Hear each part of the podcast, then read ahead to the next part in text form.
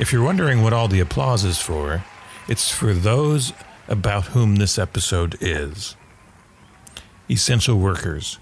We need to applaud them very loudly.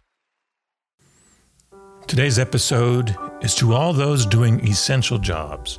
This episode is for the grocery and other service employees that go to work, to work the registers, to do the restocking, the managing.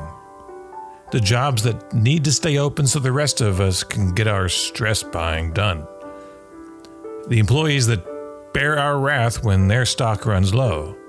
The employees that go beyond their duty to console and help us shoppers. So here's to you.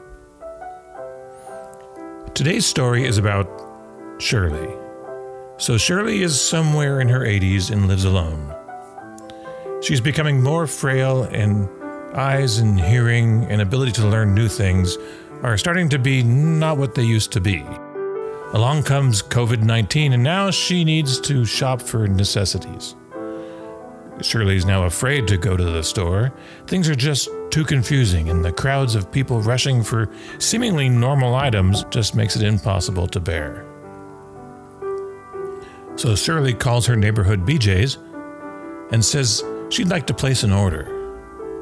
Well, naturally, the clerk answering the call directed Shirley to conveniently order online.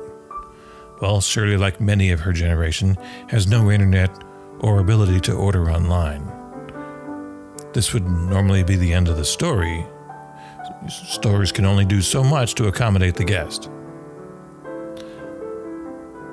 Lucky for Shirley, there is an employee there that takes the call, talks to Shirley, and gets the order.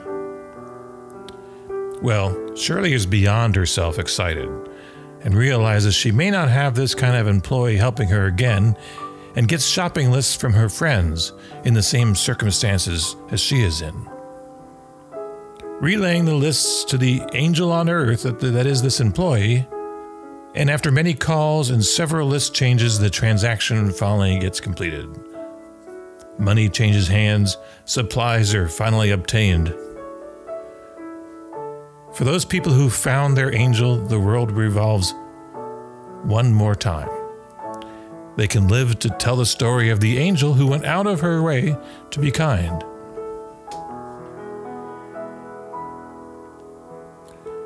So luck visited Shirley that day, just as luck visits us each day as these workers arrive at work, restock the shelves, process our transactions, then move on kindly to the next guest. So, to all of you we give a huge round of applause. And specifically to the Shirleys and the Sandys, today's song is for you. Be not afraid. So, if you like this concept, if you too feel that we have seen an uptick in kindness, if you see something, say something. Please send me your stories of kindness that you have observed. And let's make kindness more contagious than the coronavirus.